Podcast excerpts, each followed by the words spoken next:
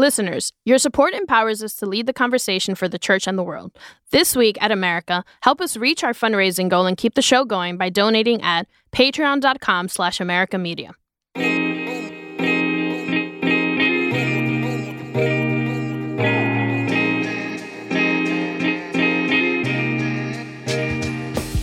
Welcome to Jesuitical, a podcast by the compellingly young, devastatingly hip, and incorrigibly lay editors of America Media.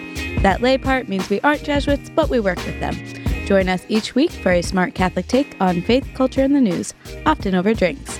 I'm Ashley McKinless, and I'm joined by Olga Segura Hey guys. and Zach Davis. Hello, everyone. Hello, you're wearing your fall sweater. I am. It's a fall day. You're wearing your fall sweater. yeah. Olga's- I'm not. I'm never dressed appropriately in the office.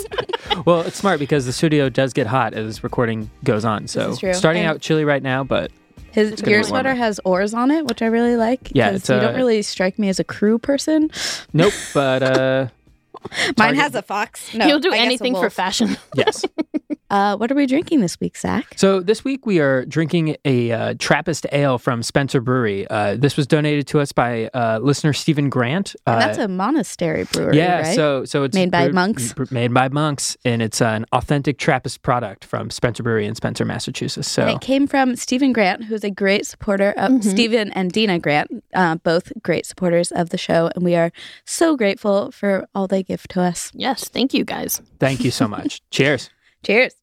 Uh, who are we talking to this week, Olga? This week, we're talking with Elise Italiano. She is the founding executive director of the Given Institute and a columnist for Catholic News Service. The Given Institute is this really cool nonprofit organization that helps young Catholic women prepare for roles inside and outside of the church. Yeah, and it sounds like I mean you guys are going to get involved in this after. You sound like ideal candidates, but Yeah, uh, no, it's really cool. They have a, a forum every two years that brings together Catholic uh, women in positions of leadership in the church and in the business world and public service. So, yeah, we have a great conversation with Elise coming up. But first, Signs of the Times, the part of our show where we sift through the Catholic news of the week so you don't have to. What's our first story, Ashley? So, the bishops are gathered in Baltimore this week for their annual fall meeting. And it, what was supposed to be at the top of the agenda was voting on protocols for dealing with sex abuse, specifically how to hold bishops accountable for how they have failed to deal with sex abuse. But at the last minute, um, the Vatican asked them not to make this vote. Yes, and this was in a as Ashley mentioned, this was a surprise announcement. Cardinal Daniel DiNardo, who is the head of the USCCB, stated that they were asked to wait until the February meeting in Rome with the heads of bishops from around the world. And that meeting is sort of what everyone's looking towards. And Cardinal DiNardo is hopeful that there are going to be steps that come out of that meeting that apply to maybe the whole church. Uh, we noticed that, our Facebook group was posting about this. Um, we share your shock, anger, Mhm. bewilderment, and pain about what's going on. Um, And it seemed like the bishops were kind of caught off guard too. Like they they feel they want to and they feel a lot of pressure to take concrete actions uh, in the wake of the terrible scandals of this past summer. so, so let's go over some possible reasons the Vatican might have ordered the delay in voting on something like this. Yeah. So one you mentioned the the the heads of all the uh, bishop bishops conferences around the world are meeting at the Vatican in February to talk about sex abuse. So there's a thought that maybe Pope Francis wants there to be like a unified global response and not to have, you know, different conferences going at their own pace. Right. And if the Vatican establishes some norms for holding bishops accountable, this would be a really good thing that right because this is not a problem just in the US church but for the global church as we've talked about here on the show but the thing that I felt frustrated by was that there was this announcement given without any more context right it was just don't vote and we're not going to tell you why Right. And it, it's it's frustrating because time and time again we've had lay people who have said, "Church, you need to listen to us. Here's what we need." So seeing them do this to just not vote, it's just it's so frustrating and it's I feel so disillusioned right now by this. And, uh, you know, you mentioned that some of the bishops felt maybe caught off guard or frustrated by this. Uh, I'm just sort of waiting for bishops to get angry about sex abuse in general. I think one of the things that I've been continually frustrated by since this scandal broke again is that I think about if I was a parent, what I would be going through if one of my own children were sexually abused and the anger I would feel. And I Mhm. think that's a totally natural response. Like anger does not have to be sinful in any way. Mm-hmm. And if these men are our spiritual fathers, why aren't they why aren't they angry on our behalf? Right? They can they've expressed disappointment and sorrow but I'm I'm ready to see some anger. Agreed. And what it, but and then the next question after that is what is it going to take to turn that anger into action?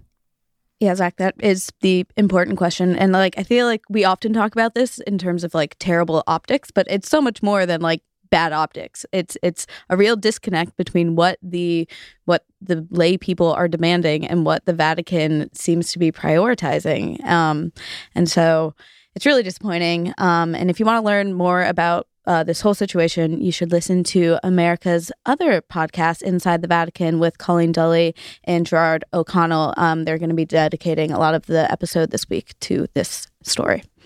What's our next story, Zach? So, our next story uh, also has to deal with uh, how the Vatican's dealing with sex abuse. Pope Francis has appointed Archbishop Scicluna to the top role in addressing uh, abuse crisis in the Vatican. So, that means that uh, Archbishop Charles Scicluna is now the Secretary Adjunct of the Congregation for the Doctrine of the Faith. And so, that's a lengthy title, but what it effectively means is, is he's going to have a lead role in fighting sex abuse in the church. Yeah, and right. he is someone who has a lot of credibility in this issue, right, Olga? Yes, he has we've talked about him in previous episodes. He's been a he's been the face of the Catholic Church in the fight to eliminate sexual abuse of minors, and he enjoys a lot of enormous credibility among both people within the church and survivors as well. Yeah, he's the guy that Pope Francis sent to Chile earlier this year after he had the Pope kind of bungled his response to the sex abuse crisis there. He sent um, who issued this report, which actually led to all of the bishops in Chile offering their resignation. So he is this unlike the previous story, this is seems to be the Vatican taking this issue seriously. But you know, one mm-hmm. step forward, one step back. And this, in this, I, to bring it back to the United States, this goes right into our next story. So last week, Scott Santarosa, he's a Jesuit in the provincial of Jesuits in the from the Western Province, announced that Western province of the United States. Of the United States, correct. He announced that this province will be releasing the names of members of the order who have been accused of the sexual abuse of minors. And this dates as far back as the 1950s. Yeah, and they're going to release this on December 7th. So we don't have the names yet, but they have made this annou- announcement. Right. So this could be pretty painful for a lot of Jesuit institutions. And this is an important, st- we don't have a lot of information about the story, but we wanted to bring it because not just because it's about the Jesuits and, you know, as Jesuitical, we serve with and alongside the Jesuits, but also it points to an often overlooked facet of the sex abuse crisis in the church, and that is religious orders. A lot of the the media attention is often around dioceses opening up their records or what have you, but there is a whole other part of the church of religious orders that also have a history that they need to deal with. And so we'll be paying more attention to this story as it develops. What's our next story, Ashley? Pope Francis is recognizing the martyrdom of James Miller, who was uh, an American. He was born in uh, Wisconsin? Yes, born in Wisconsin. Um, and he served in uh, Nicaragua and then in Guatemala and was killed at the age of 37 during the uh, Civil War in Guatemala, um, where he was serving as a teacher. Now, this would make him the first De La Salle Christian brother from the United States to be beatified. Yeah, I brought this story because Miller was both from the Midwest, like me, but he was also uh, a young person, 37 years old, I think is still mm-hmm. definitely young. Um, and I noticed that when Father James Martin, our colleague, posted the story on his Facebook, that a lot of people were commenting, noting their connection, connections to James Miller. Uh, he was their teacher. He was their father's first cousin. And saints can often sometimes feel very far away, but you know, I don't know. I thought this story being, you know, not that long ago. You know, he died in the mm-hmm. 80s, and as a young person, and you know, people are still alive, like who are directly connected to him, and on social media for that matter. Yeah. Um, this one feels pretty close to home. What's our next story, Olga? So on the Catholic basketball beat, I'm actually really excited about this story. Glad someone is on the beat. you know, just keeping our listeners informed. Um, so the New York Knicks have they drafted a small forward this year. His name is Kevin Knox, and he came. He went to high school in Tampa. He went to a Catholic high school, um, and in September, I believe, he got this really cool Puma deal. Um, and as part of this deal, what's a Puma deal? Like a sneaker deal, oh. a Puma sneaker deal. Okay. You know, not like the actual no, no, no, no, no. not like the actual cat. Right. But um, but yeah, so he got this deal. But as part of this contract, Puma has to give his high school money for their um athletic. Yeah, ten thousand dollars over gear of, of Puma gear, and some of that's paying for their travel for all Catholic athletics in the school. So that that is great. And I just want to point out when I finally get drafted. I will make sure to do the coming. same for Team Jesuitical. So, wow. Uh, I don't know who's going to offer me the huge shoe contract, but. Uh, we won't hold our breath.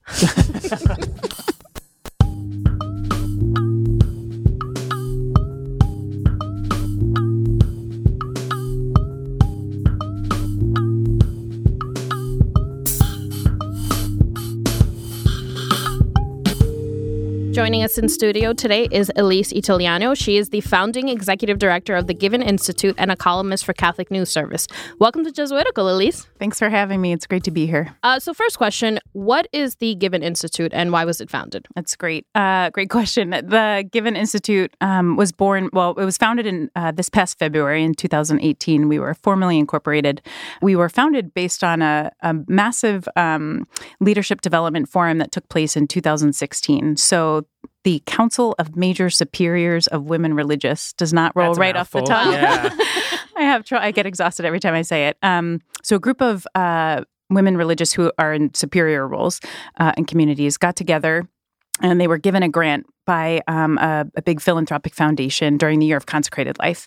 And this foundation said, So "We this want." was a few years ago. It was a few years ago. Yeah. They said, um, We want you to do something that will be not heavy handed um, in terms of exposing young people to the joy of religious life um, and maybe just inspire them generally to explore the question of what their vocation is, what their meaning, what, what their life's meaning is or their purpose. So 75 religious sisters came to Washington, D.C. for five days. There were 300 young women. They had sort of executive coaching, leadership development, management courses. They had faith formation, um, different lay and religious women who are leaders in the church presented kind of what they do and showed them different ways that they can get involved in their church, uh, really accompany and help um, our church leaders. Yeah, I think uh, having, um, as a Catholic woman who studied religion in college, there's also often this question like, okay, I'm a Catholic studying religion.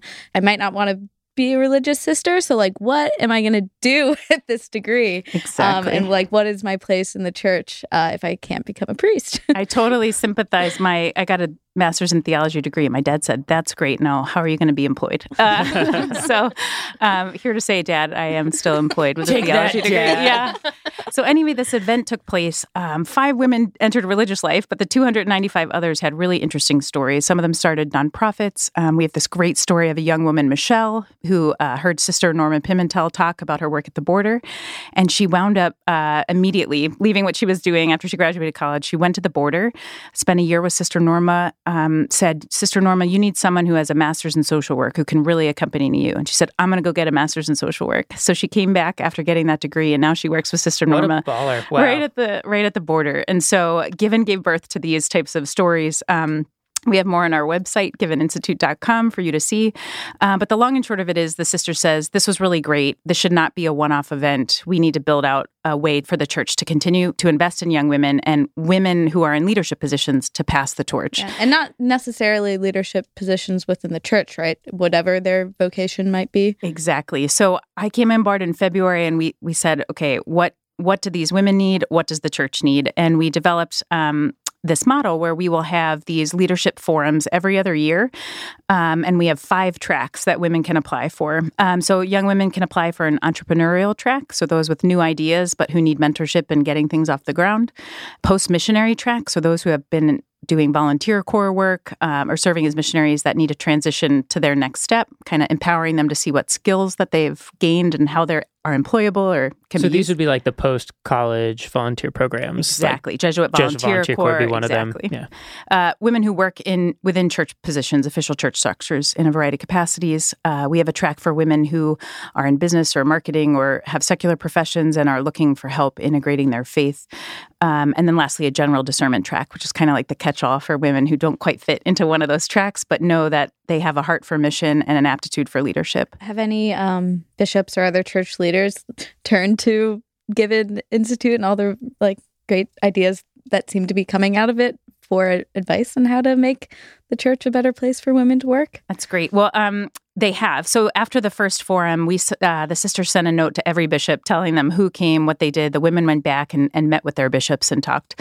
Um, so we're hoping that that is a model. I have to say the the bishop um, it was a cardinal who said the closing mass at the first given forum looked out and said to the the well, to Mother Agnes who ran it. He said, "This is what a healthy church looks like." So sadly, uh, Given was launched, or maybe providentially, in the face of yet another iteration of a scandal, um, where we're looking for credible leaders and we're looking for faithful leaders. Um, and I'm hopeful that the bishops will turn to their sisters and say, "Help a brother out." Um, and so we'd love to pa- to pair uh, to pair up with our bishops and shepherds in the work um, of the church. Uh, yeah, I don't mean to suggest that like women should be responsible for cleaning up the of the mistakes of men, but what are some unique ways that women could sort of re- make this a healthier church, and especially in the wake of the sexual abuse crisis? Sure. Um, you know, women are working alongside of bishops, uh, at least and and church leaders in really interesting ways. You know, um, I'd love to see a study from Cara or America, a follow up study that that you did to see where are women, where do women hold meaningful leadership positions? Where are they strategic advisors? Where where are they kind of right alongside of their shepherds? You know, we have chancellors and superintendents, um, women who work in diocesan financial offices, um, and those who work in the tribunals. Um, so that's happening. I think the interesting conversation uh, that bishops are having, and again, sad that it took the abuse crisis to do this, is to examine where ordination is required for governance or administration, where it's preferred, and where we actually might imagine welcoming in lay or religious women um, to, to take over some of those roles. So I think we're just at the beginning of exploring that conversation. Yeah, and that was a big takeaway from we recently had the Synod of Bishops on Young People um, in October. And I think one of the major takeaways that was in the final document that came out of that is that women need to be space in spaces of decision making uh, in the church. Were were you left feeling hopeful about that after after the synod? I'm kind of just in a wait and see mode, um, and hopefully praying more than um, comment commenting these days. Or maybe we'll see how that goes. But um, I think the synod is a is an opportunity to say we need quality, not quotas. So we really need women who are uh, faithful, who are um, you know they love the church they want to see it healthy and strong they want it to be mission effective um, and they're competent and they're skilled. And um, if we can get those women um, at tables kneeling down next to their bishops praying um, i think we're going to be in a much stronger position. You know a lot of bishops in the pages of america and in other publications have talked about and kind of scratched their head about you know we need to figure out and the and the holy father included you know we really need to to pivot um, and invite women. And i'd love to see again a study to show the impact of where they are um, where these women are um, who are faithful and competent uh, what difference that's making because i think we'd have some great stories to tell. Yeah that was one thing we so america did uh, commission this survey of catholic women last year um, and then we had a follow-up article about places that women are in leadership positions and they are they're principals they're you know uh, head of hospitals. Uh, my mom works for the archdiocese of, of washington. Like they are there. But i think there's this like i don't know paradox where like they're such good humble servant leaders that they're not like touting their their influence in any way. So the women looking in on the church don't don't see them. The face of the church is the bishop or the priest not these women who are working behind the scenes and do have influence already. Right. I i mean Yes, you're absolutely right. And I think what Given really wants to do is just pull back the curtain. So when women, I mean the the pre-synodal document, the the young woman said, "We just want to see where we can be of help." And what we'd love to do with Given is say, "Here's how the women are helping. Here are your role models. We can, you know, here are people to mentor you and imitate you." Mm-hmm. Oh, excuse me, for you to imitate. so is, is Given sort of looking to speak to women who are, I guess, I don't know how to f- phrase this, in a sense, already convinced, who are not already starting to disaffiliate from the church? Or how does it sort of go after all of the people um, who are already sort of on the fringes or have a lot of problems with their role in the church? Um, the primary audience at present is going to be women who are at some at, you know, to some degree intentionally engaged with their faith in that, given those problems I outlined, we need women who are kind of on board. um, mm-hmm. At the same time, part of that entrepreneurial track is to equip women to develop ways to evangelize and reach out to their peers. So, really, not to be heavy handed, but to go into the culture. Um, our Lady of Guadalupe is our patron. And, um, you know, one thing I love about her is that there's no one better example than kind of going into a culture, meeting people where they're at, and then bringing them to Christ, like totally non-violently. You go and you dress like them. Um, you present in the way you know Jesuits know this, right? Mm-hmm. Um, uh, is it incult- enculturation or mm-hmm. acculturation? I'm like having enculturation. um, it's the alcohol. No, um, but the hope eventually. I mean, we we would also like and welcome women who who have questions and who are curious um, just to come and see. That's the that's what Jesus says. Come and see. Um, if you like it, we hope you stay. Yeah.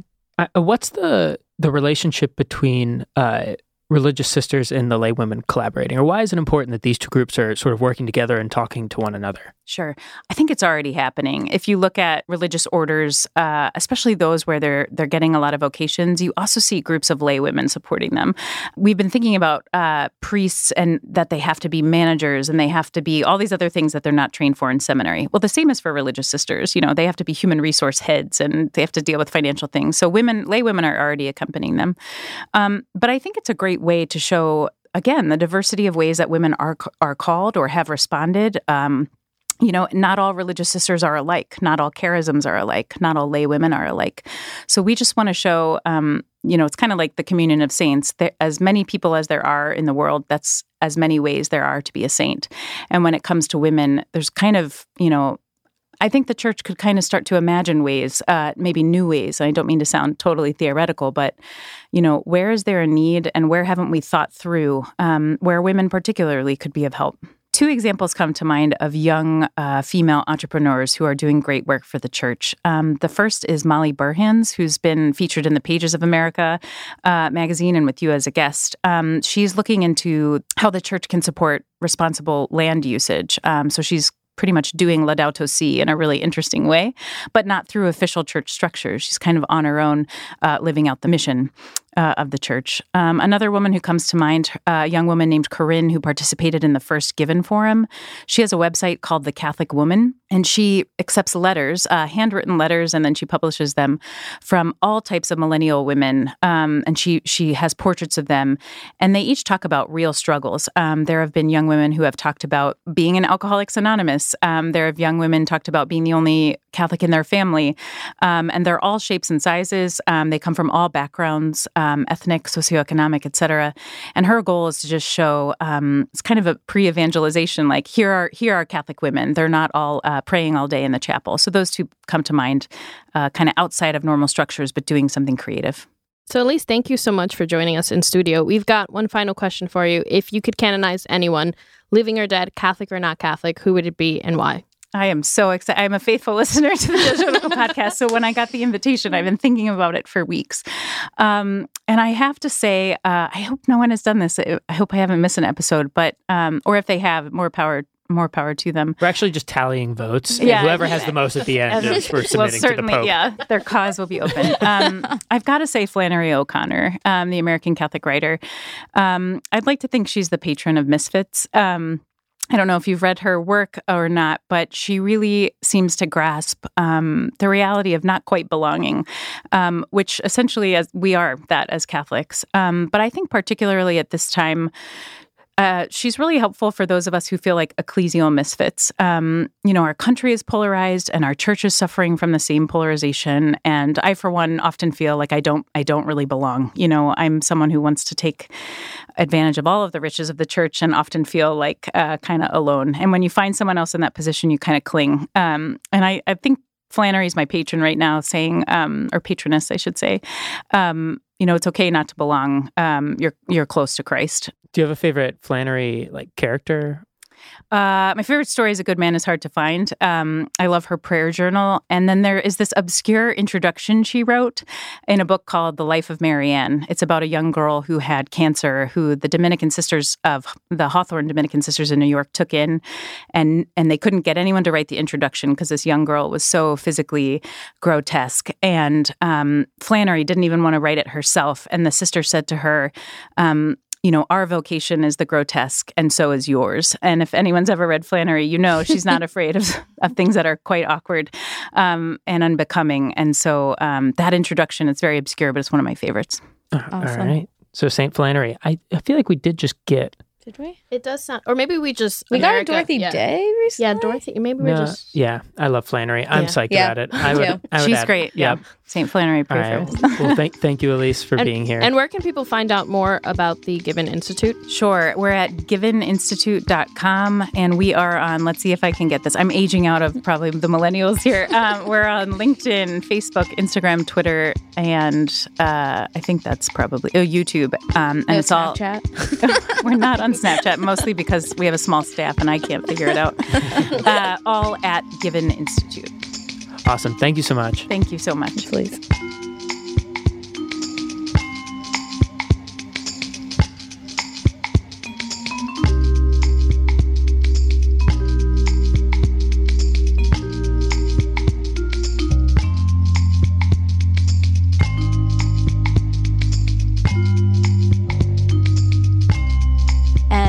it's time for some housekeeping.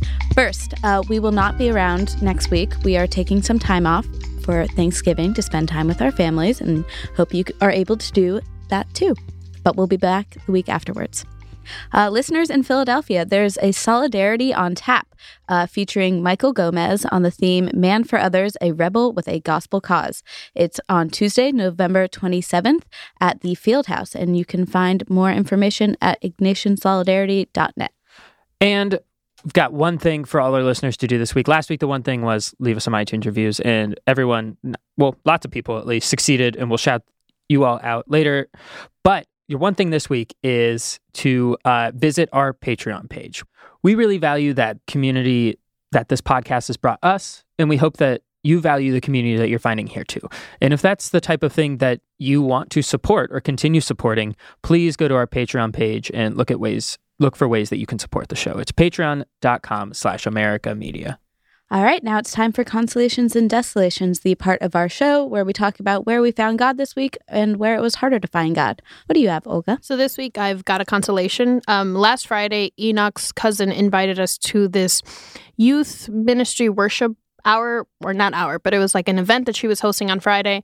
Um, and I was kind of like, oh, I don't want to do this. I don't want to hang out with like teenagers on a Friday night.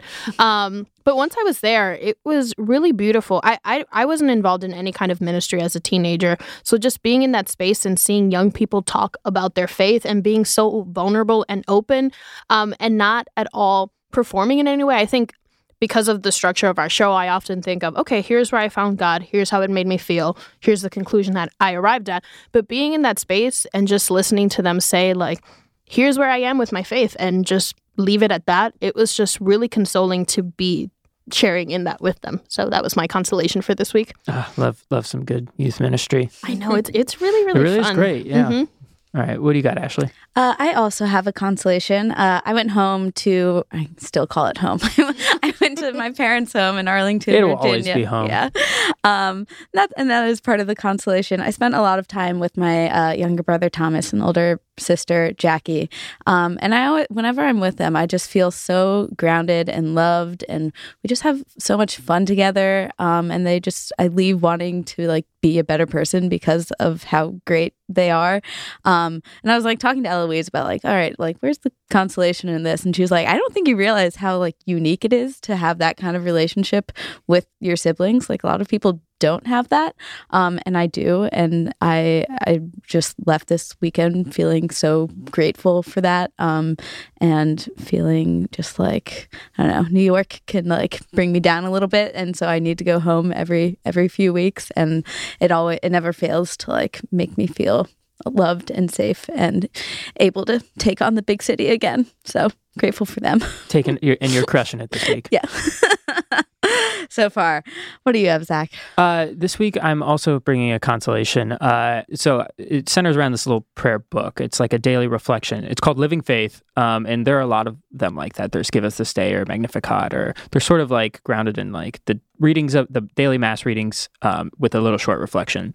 And I was at a retreat house recently where I noticed this was sitting there, so I grabbed a copy because um, I recognized it from it being at my grandparents' house all the time growing up, and so my grandpa has prayed with this Living Faith book um, for as long as I can remember, and I and he still does. And so I've tr- been trying to use it this past week. Where you know the first thing I do when I get into the office is I'll pull up the daily readings, I'll read those, and then I'll read the short little reflection. And the, the consolation is that God is you know speaking to me through Scripture, um, and that's not something I've really praying with Scriptures, not something I've done consistently in my life, but also in knowing that I'm praying in the same way that my grandpa has um, and still That's really does cool. um, which has been really, really awesome. And so that is my consolation for this week. Nice. It's a very intergenerational consolation. Yeah, taking week. up the, the Synod on the Youth's call to, you know, look at the ways you're the ones who have gone before you've prayed. Very good. All right. Jesuitical is brought to you by America Media and produced by Eloise Blondiau. Our editor is Noah Levinson. Adverbs provided by Michael McAuliffe. Jesuit formation provided by Eric Sundrup, SJ. Engineering by Kieran Freeman. You can follow us on Twitter at Jesuitical Show. Please subscribe to us on Apple Podcasts or wherever you get your favorite podcasts and leave us a review. Shout out this week to Radical but not Heretical, definitely not Chris Gelke, Bushy Too, Joseph P. McCormick, Newly News, and Amanda Samantha. Thank you so much for listening to Zac's call to do one thing and leave us a review. And finally, you can send us your questions, feedback, cocktail recipes, and tell us where you found God this week at jesuitical at americamedia.org. For America Media, I'm Ashley McKinless with Olga Segura and Zac Davis, and we will not see you next week. We're off for Thanksgiving, but we'll see you the week after that.